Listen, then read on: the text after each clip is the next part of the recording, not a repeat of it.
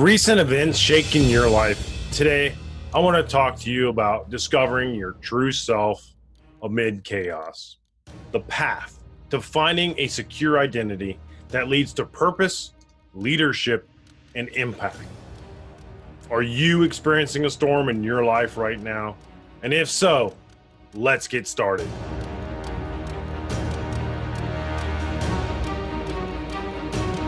Hi, my name is Kirby Ingles, and you're listening to the True Success Podcast. My goal is to help you find true success by helping you live a rich and satisfying life, a life full of happiness and meaning, and becoming a pillar of your community. This podcast is designed to inspire you to write a new narrative, revolutionize the way we live, and create a ripple effect that resonates with future generations.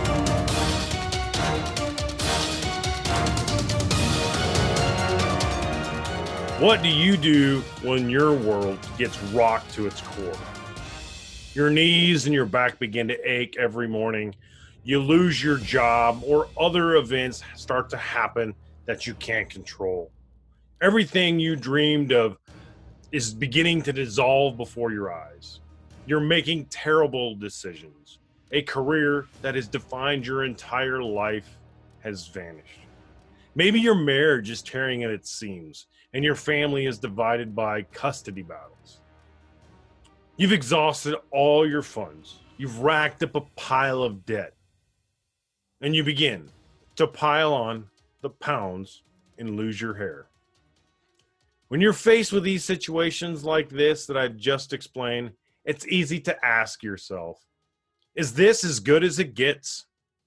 When my life was falling apart, I asked myself the very same thing who am I? Do I even recognize the person that I see in the mirror? Am I the guy who earned all these accolades and accomplishments? Am I the person I have been told I was all my life? Fatherless and broken. Not good enough and doesn't have what it takes. A person's identity isn't their name, and it's not what they do. And identity is who you are, the way you think about yourself, how the world views you, and the characteristics that define you. This can be your beliefs, your values, character, and even your personality. In an example, I'm Kirby Ingles. The foundation of who I am is grounded in my values, my strengths, my personality, my purpose, and my belief system. It is buried in my faith. The purpose and meaning of my life allow me to see a bigger picture, and it sets me on a mission to pursue that vision, something bigger than myself. So, who am I? I am who I am, and I am the author of my own story, as well as the editor and the publisher. Let me explain. I write my narrative because it is my right. I will not allow others to define me or tell me my own story. So while life will put you on your knees after punching you in the gut, who are you? And the foundation that you built in your life doesn't change unless you make that decision. You're going to wrestle with all kinds of feelings, and thoughts that challenge who you are. But you must hold on to who you are because you know the truth.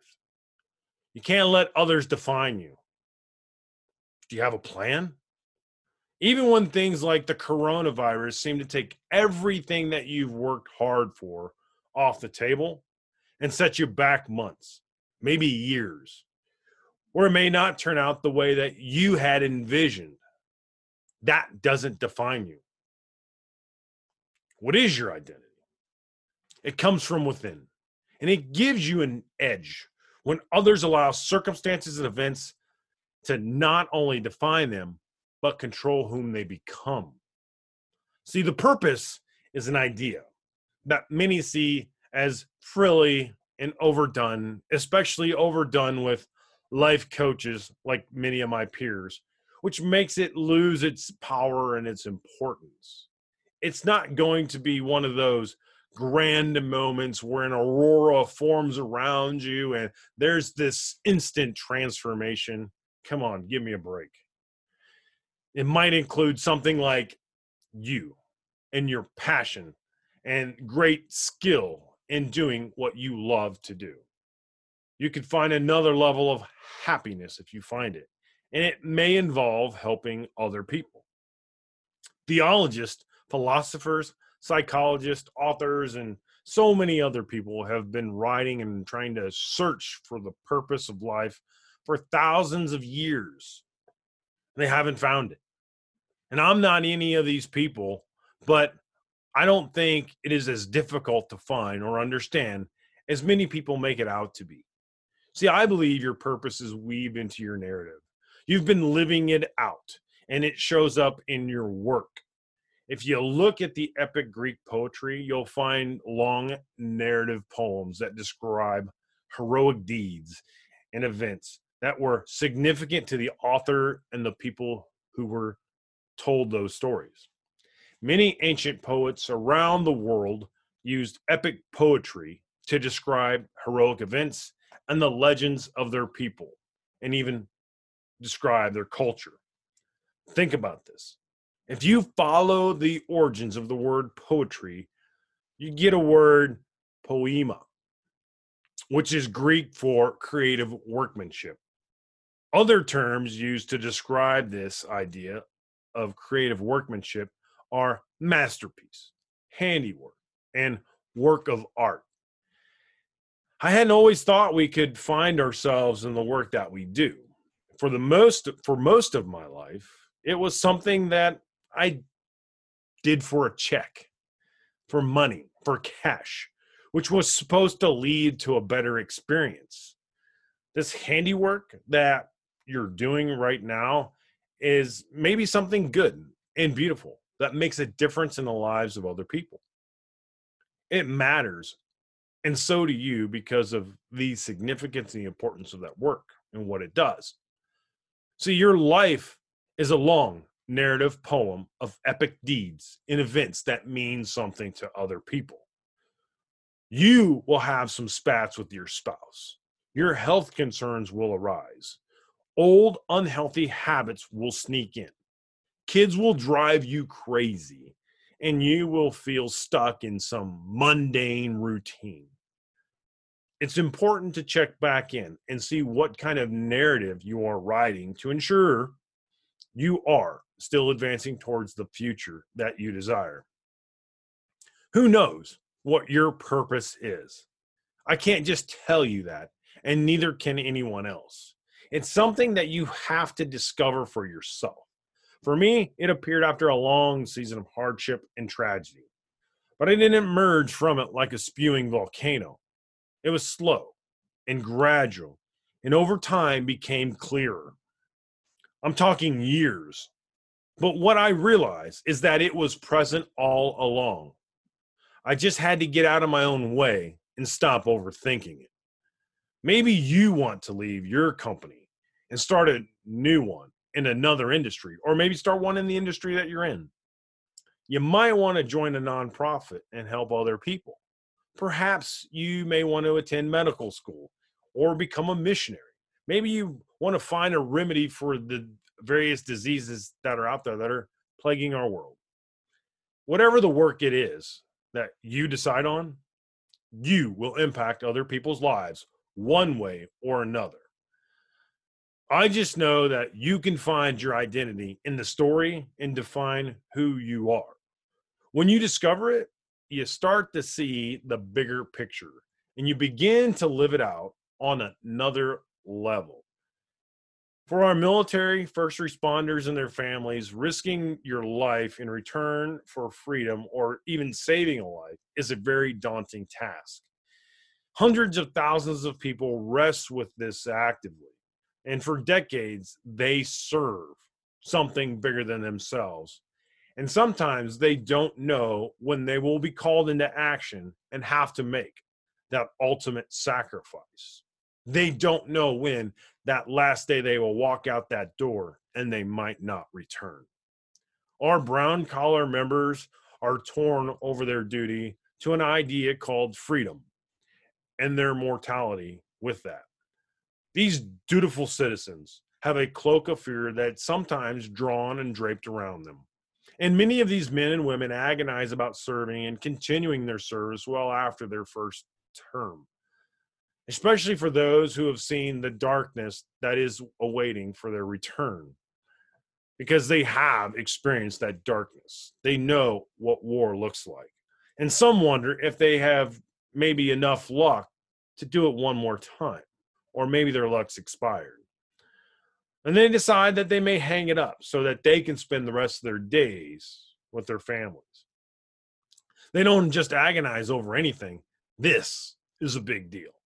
And while I know most are afraid of the, the or most are not afraid of the physical toll that it can take on them, there is a greater fear that they have that they will not only be separated from their families, but they may not return the same person or even alive in some cases, thus leaving a void in the lives of those people that they care dearly for.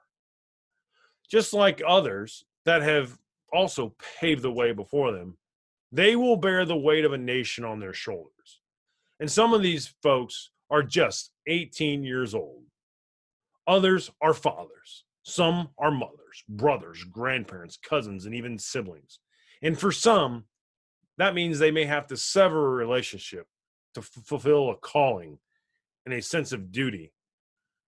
The physical and mental struggle is one thing for a service member, and, and the first responder is really trained to endure. We can handle that. But that goodbye, the kiss, or the hug could be the last one that you get to experience. That sweet sound of a voice over the phone maybe the final time that they hear from that loved one, and vice versa. You become very self aware in the moment, especially when your life may be over in seconds. If you don't think that we hadn't asked ourselves a thousand times if there was another way, we already did. And probably more than that, yet we quickly conclude that there isn't another way we know that if it is to be, it is up to me or us. We know what needs to be done, and we must do it no matter the cost. And that's what I've learned over 24 years of service. You don't give your life for someone out of fear. Police and fire don't risk their lives out of fear. Sure, some people do extraordinary things because they are afraid of what could happen to a loved one or a child. It's what we value that outweighs the fear and causes a person to react heroically and even courageously and bravely in certain situations. It's what we value. Fear doesn't make you tackle a suicide bomber like Travis Atkins did and make an ultimate sacrifice but the lives of the people whom he valued did. He wanted to allow them to have more tomorrows. And just like the rest of those men that gave their lives from 2006 to 2007 in the Triangle of Death, while I was serving with the 2nd Battalion, 14th Infantry Regiment, many of those men, I had the honor of shaking their hands and serving alongside long before those arduous 15 months. And we had developed relationships and bonds. What we love will always win the day. These people taught me to overcome my feelings, the stress, my own selfish ambitions, my worries, and the setbacks to ensure that we preserve a brighter future for other people. When you want to be strong and courageous, you can be. Believe in the thing you value is worth more than your fears. Not everything is going to go the way you want it. Things happen for reasons that you're not going to be able to explain. They may not make sense or even seem fair or unfair. Many people are going through a tough time right now. And maybe you're one of those people. Just know that all this is happening for a purpose. One of my favorite quotes is from the author Robert Greene. And he said, Every negative situation contains the possibility for something positive, an opportunity. It is how you look at it that matters. I love this mindset. Never waste an opportunity. Pain can be our teacher, it can be fuel. And so many other things. What is a loss can be an opening, and it is how we perceive it.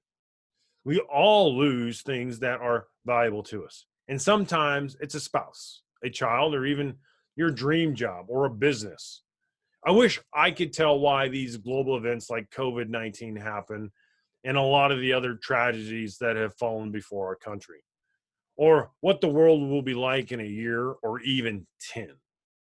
I will say that people are resilient, they are strong, and despite whatever tragedy comes over our ways, human beings will always triumph over tragedy. We will always find a way to turn something terrible into a gain or an advantage to progress our human kind. But let's be upfront. You can't hold on to bitterness and hatred. If you hold on to all your troubles, our griefs, our conflicts, our failures, and refuse to let them go and be in the past where they belong, you will wither away in misery. You abandon the opportunity to do something useful with it and reverse the fortunes. This could be a valuable lesson, a character building chance to help you grow your relationships or even help other people improve their lives and make a difference. In my eyes, the world is a giant jigsaw puzzle. You have to you have to piece it together to see the bigger picture. But if you only focus on one piece that's in your hand, your vision is very limited. You narrow that focus. You have to step back and view the puzzle in its entirety to see how beautiful it is and what it could be. It is a lot easier to be negative and go turbo, as they might say in Wreck It Ralph. We mostly want to control our lives and have these carefully pleasurable details laid out without any obstacles. Neil Strauss says that trying to build a life where you never experience bad feelings is like building a ship that can't handle a storm. So when life storms do come your way, your ship will be able to handle, or your ship won't be able to handle the rough seas. Trust that people are good and that things will turn out for the best.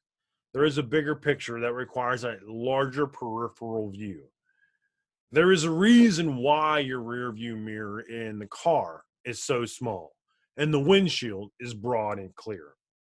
Your future blessings lie in front of you and not in the past. So take a step forward and lean into it. If you are ordinary, then you are just like everyone else. People adopt how others dress, what they look like, and buy. The television shows what they watch where they travel, what they do for pleasure because of influencers and brand images. Being average is relatively safe and entirely secure for most people. It doesn't require you to get out of your comfort zone or make any significant changes. It leads to being just average. And when you try to be like everybody else, you never have a chance to be your unique self. When you realize and begin to utilize your exceptional skills, traits, and characteristics, amazing things can start to happen. You can see yourself in a way, in a new way, that differentiates you and your brand. It is motivating and inspiring to see people go against the grain and not align with the conventional thought. What does that imply? If everyone else is doing it, does that mean it's right? maybe for them, but not for you. When everyone else says that if you don't support this or acknowledge this way of business, then you can't be on the same team. When I was a program manager and advocated for victims of sexual assault, I had spent much time educating people on bystander intervention. It's no different, except that people didn't want to get involved in a crime that was actively happening. In many other cases, if you don't go along, then you can't get along. It's the fascinating world of group dynamics and social psychology. Just because you don't adopt the norm doesn't mean anything is wrong with you. You have a different outlook on life or the situation. There's a classic argument among the business world and entrepreneurs that you have to hustle and work 60 to 80 hours a week to get ahead. Then there's the opposing side that says that you need to work less than 40 hours to be your best self. You can decide what works best for you, but I don't subscribe to either. And for decades now, it's been a common saying that if you want to have a great job, you need to go to college. That ideology seems to be changing more and more every day.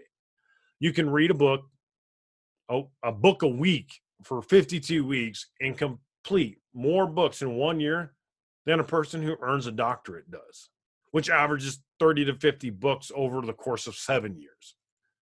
Does that mean that you are any less intelligent or capable because you don't have a piece of paper that says you're a doctor embossed with gold lettering in this fancy scribe?